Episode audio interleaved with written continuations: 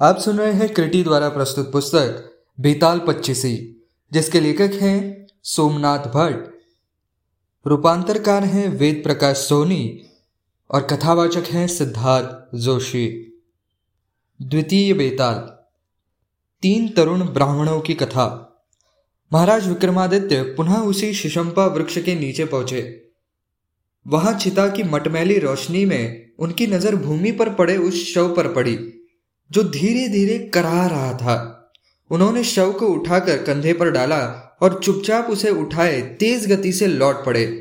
कुछ आगे चलने पर शव के अंदर से बेताल की आवाज़ आई। राजन, तुम अत्यंत अनुचित क्लेश में पड़ गए। तुम्हारे मनोरंजन के लिए मैं कहानी सुनाता हूँ। सुनो, यमुना किनारे ब्रह्मस्थल नाम का एक स्थान है। जो ब्राह्मणों को दान में मिला हुआ था। वहाँ वेदों का ज्ञाता अग्निस्वामी नाम का एक ब्राह्मण था। उसके यहाँ मंदरावती नाम की एक अत्यंत रूपवती कन्या उत्पन्न हुई। जब वह कन्या युवती हुई, तब तीन कान्यकुब्ज ब्राह्मण कुमार वहाँ आए, जो समान भाव से समस्त गुणों में अलंकृत थे। उन तीनों ने ही उसके पिता से अपने लिए कन्या की याचना की। किंतु कन्या के पिता ने उनमें से किसी के भी साथ कन्या का विवाह करना स्वीकार नहीं किया, क्योंकि उसे भय हुआ कि ऐसा करने पर वे तीन आपस में ही लड़ मरेंगे। इस तरह वह कन्या कुवारी ही रही। वे तीनों ब्राह्मण कुमार भी चकोर का व्रत लेकर उसके मुखमंडल पर टकटकी लगाए रात दिन वही रहने लगे।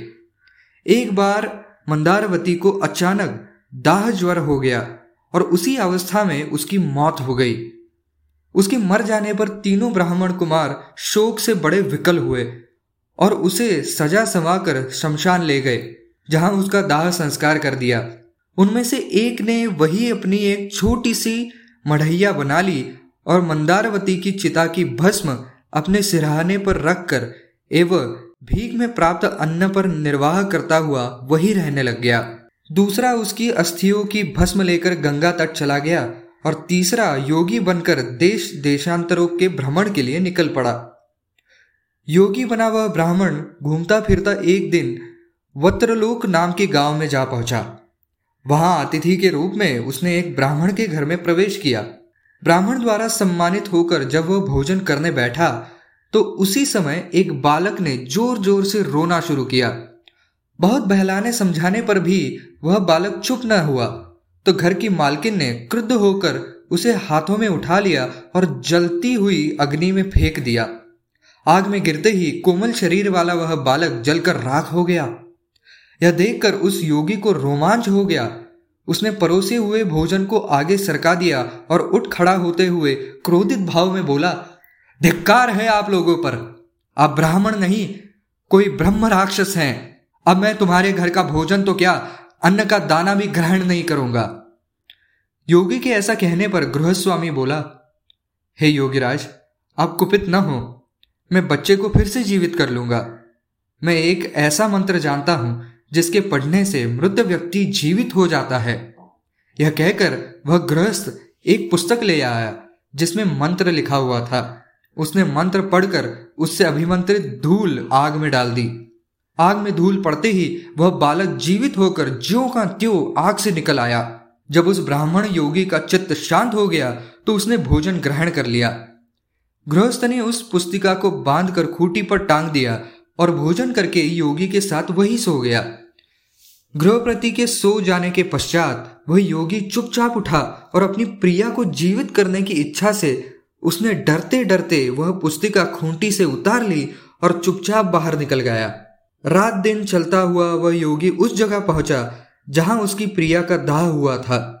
वहाँ पहुँचते ही उसने उस दूसरे ब्राह्मण को देखा, जो मंदारवती की अस्थियाँ लेकर गंगा में डालने गया था। तब उस योगी ने उससे तथा उस पहले ब्राह्मण से, जिसने वहाँ कुटिया बना ली थी, और चिता भस्म से सेज रच रखी थी। कहा कि तुम कुटिया यहाँ से हटा लो, जिससे मैं एक मंत्र शक्ति के द्वारा इस भस्म हुई मंदारवती को जीवित करके उठा लो। इस प्रकार उन्हें बहुत समझा बुझाकर उसने वह कुटिया उजाड़ डाली। तब वह योगी पुस्तक खोलकर मंत्र पढ़ने लगा। उसने धूल को अभिमंत्रित करके चिता भस्म में डाल दिया और मंदारवती उसमें से जीती जागती निकल आई। अग्नि में प्रवेश करके निकलते हुए उसके शरीर की कांति पहले से भी अधिक तेज हो गई थी। उसका शरीर अब ऐसा लगने लगा था जैसे वह सोने का बना हुआ हो। इस प्रकार उसको जीवित देखकर वे तीनों ही काम पीड़ित हो गए और उसको पाने के लिए आपस में लड़ने झगड़ने लगे। जिस योगी ने मंत्र से उसे जीवित किया था, वह बोला कि वह स्त्री उसकी है। उसने उसे मंत्र तंत्र से प्राप्त किया है। दूसरे ने कहा कि तीर्थों के प्रभाव से मिली वह उसकी भारिया है। तीसरा बोला कि उसकी भस्म को रखकर अपनी तपस्या से उसने उसे जीवित किया है। अतः उस पर उसका ही अधिकार है।